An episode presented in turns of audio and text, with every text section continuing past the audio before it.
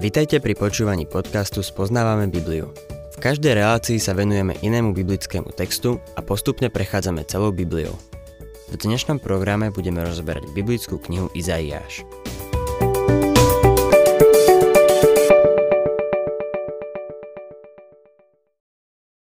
Milí poslucháči, dnes sa pozrieme na druhú kapitolu Izaiáša, no ešte predtým dokončíme prvú kapitolu.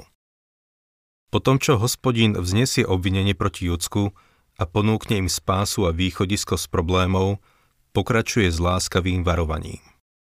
Izaiáš 1. kapitola, 19. a 20. verš. Ak budete ochotne poslúchať, budete jesť dobré dary zeme. Ak sa však budete zdráhať a protiviť, pohltí vás meč, lebo prehovorili hospodinové ústa. Kniha Izaiáš kladie dôraz na Božiu vládu a Božiu milosť. Vo zvyšku prvej kapitoly sa Boh usiluje o to, aby sa Júda k nemu vrátil. Dáva svojmu ľudu varovanie. Verše 24 až 26 Preto výrok pána, hospodina zástupov, Izraelovho mocného znie. Beda, vyvrším sa na svojich protivníkoch, vypomstím sa na svojich nepriateľoch obrátim proti tebe svoju ruku, lúhom vyplavím tvoju nečistotu, odstránim všetok odpad. Vrátim ti sudcov, ako boli kedysi, aj tvojich poradcov, ako voľa kedy.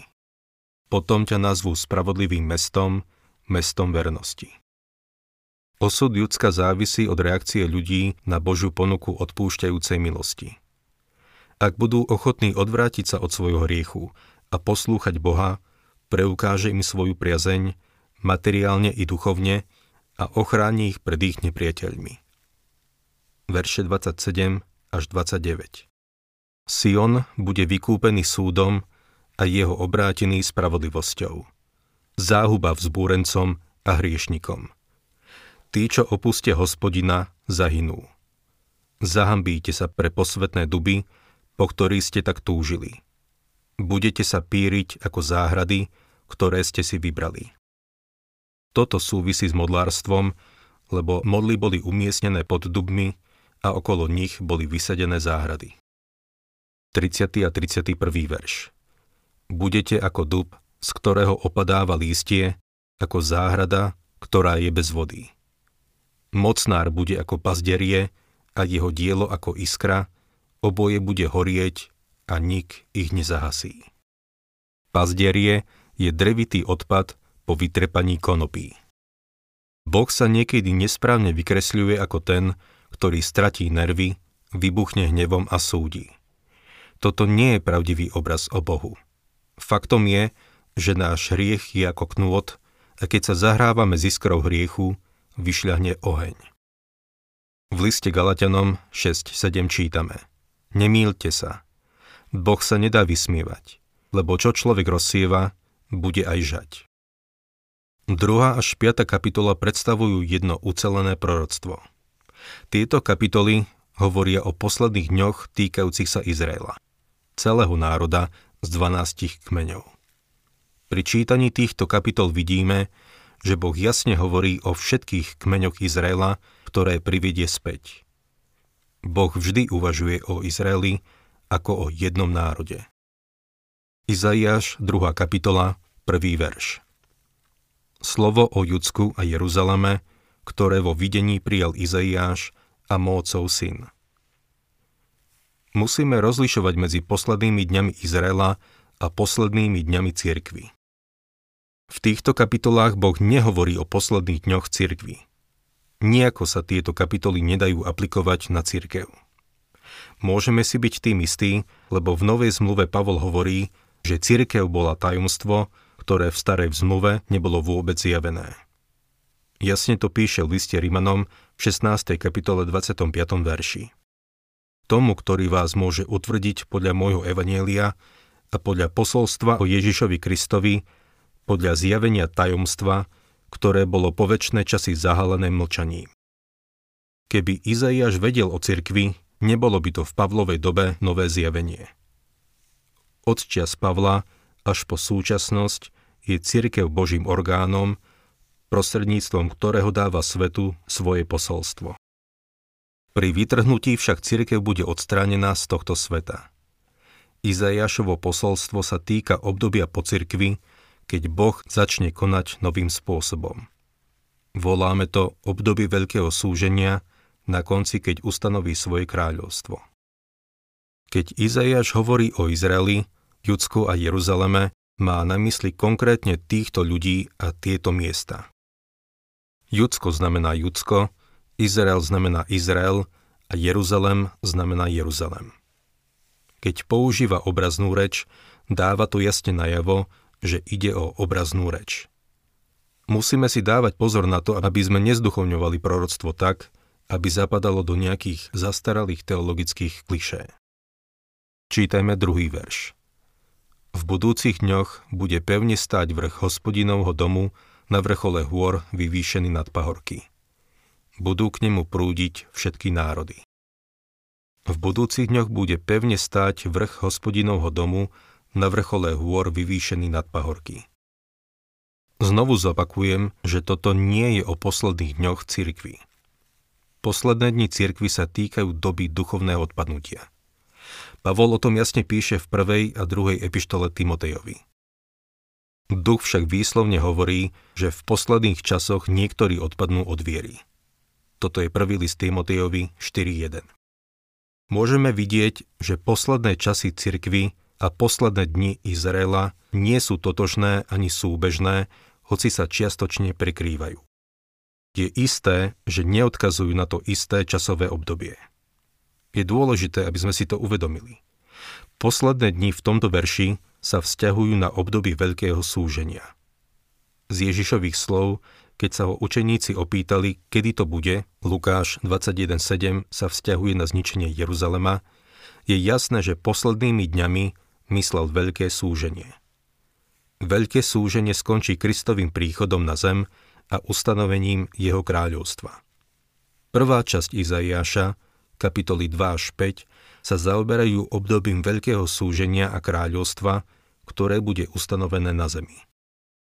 V budúcich dňoch bude pevne stáť vrch hospodinovho domu na vrchole hôr vyvýšený nad pahorky.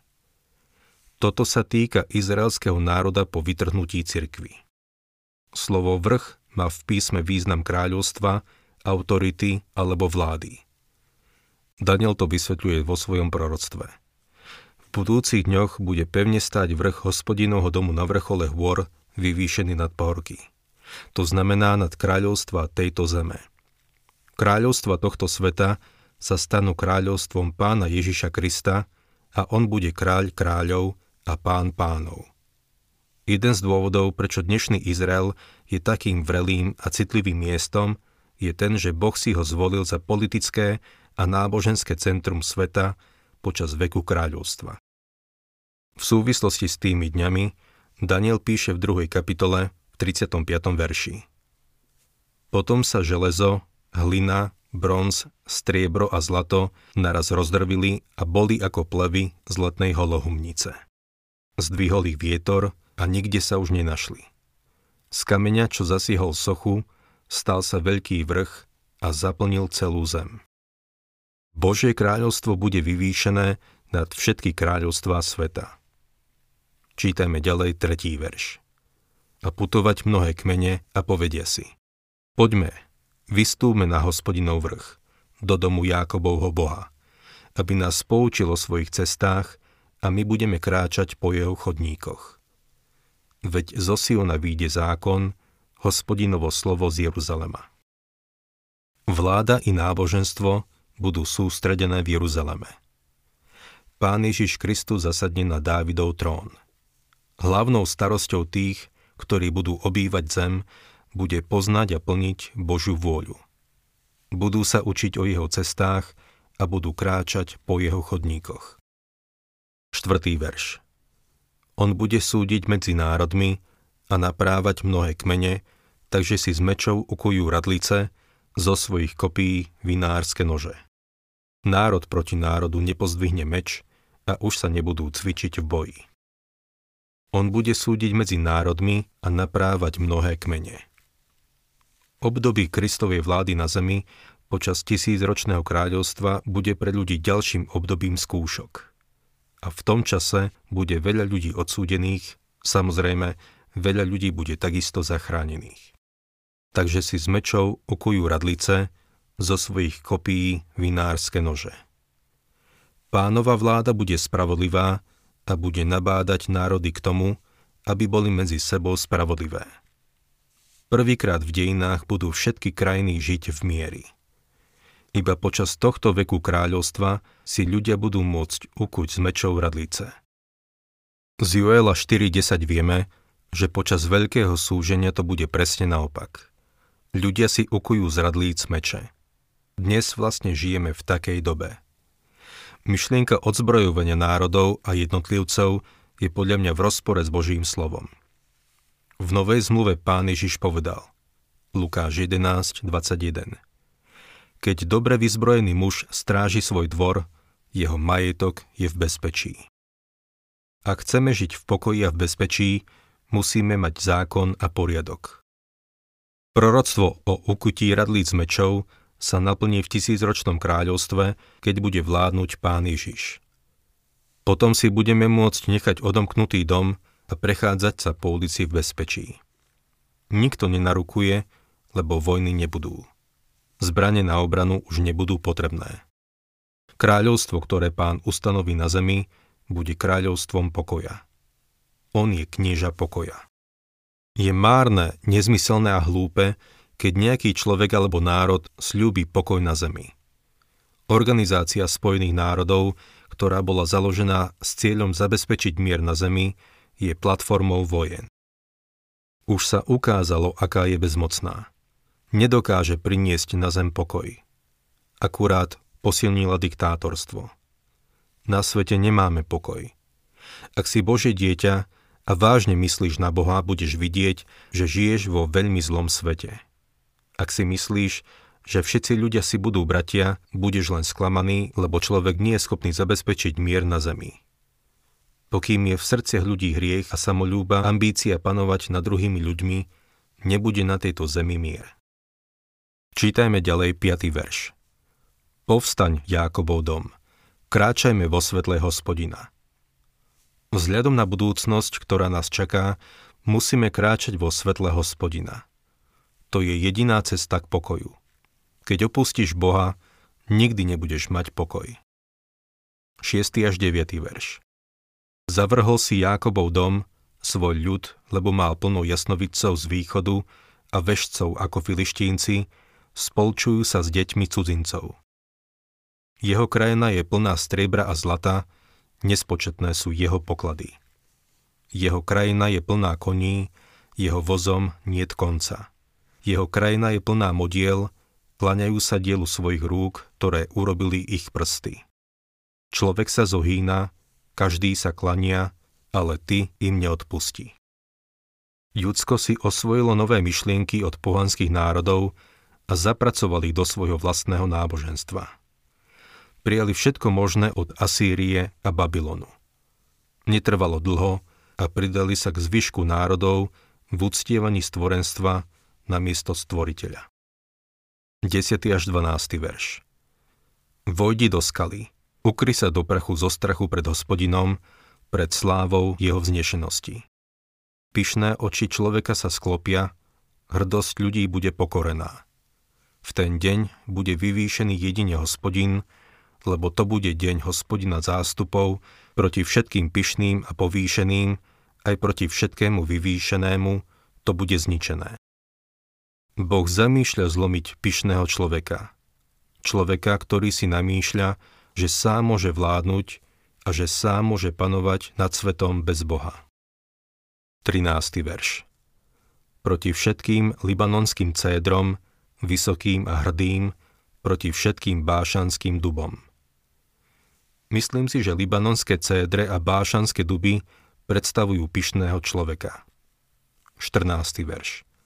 Proti všetkým vysokým vrchom, proti všetkým hrdým kopcom. Tento verš hovorí o vláde a spoločnosti. 15. verš. Proti každej vysokej veži, proti každej kamennej hradbe. Tento verš hovorí o armáde, ktorá bude súdená. 16. verš proti všetkým zámorským lodiam a proti akejkoľvek honosnej kráse. Obchod a umenie budú takisto súdené. 17. verš Pokorená bude pícha človeka a ponížená bude povýšenosť ľudí. V ten deň bude vyvýšený jedine hospodin. Boh pokorí všetku píchu a povýšenosť človeka. 18. verš A modly úplne zmiznú. Boh odstráni všetko falošné náboženstvo. 19. verš vojdu do skalných jaskýň a do dier pod povrchom, zo strachu pred hospodinom a pred velebou jeho slávy, keď povstane, aby vydesil zem. V zjavení Jána sa znovu potom píše, čo bude človek robiť v deň súdu. V 6. kapitole čítame Králi zeme, veľmoži, vojvodcovia, boháči, mocnári i všetci otroci aj slobodní sa ukryli do jaskýň a medzi bralá vrchov a volali vrchom a bralám. Padnite na nás a ukryte nás pred tvárou sediaceho na tróne a pred hnevom baránka. Všetko, čo dnes vidíme v médiách, má dočinenia s politickou ekonómiou, vládou, obchodom, umením, povýšenosťou a pýchou človeka. Ľudským náboženstvom. Jedného dňa Pán Ježiš Kristus toto všetko pokorí a on bude vyvýšený na zemi dnes nemá vo vláde, v spoločnosti, v biznise a v umení také miesto, aké si zaslúži. Dokonca aj v náboženstve je dnes vo svete opomínaný.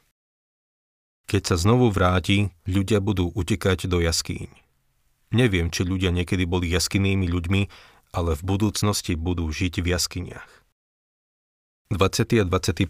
verš v ten deň človek odhodí myšiam a netopierom svojich strieborných a zlatých bôžikov, ktorých si urobil, aby sa im klaňal. Zalezie do skalných trhlín a do poklín brál, od strachu pred hospodinom a pred velebou jeho slávy. Až povstane, aby vydesil zem. To je opis veľkého súženia. 22. verš Nemajte už nič s človekom, ktorý žije. Veď za čo sa pokladá? Nevkladaj svoju dôveru v človeka.